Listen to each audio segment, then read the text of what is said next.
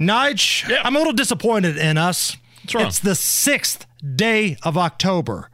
I can't believe it's taken us this long for the season's first edition of Halloween stuff.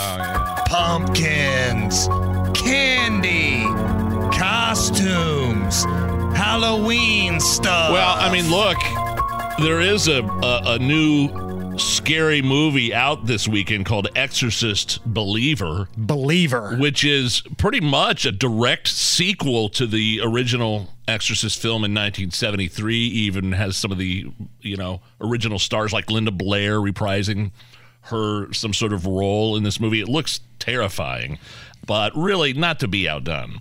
Please. Hammer and Nigel Studios also has something very scary from the past that still sends chills down people's spines. This weekend, he's back. Something's going on with my daughter. It's happening to my daughter too. Wherever those girls went, they brought something back with them. I believe you can help get our daughters back. And the devil never gives up.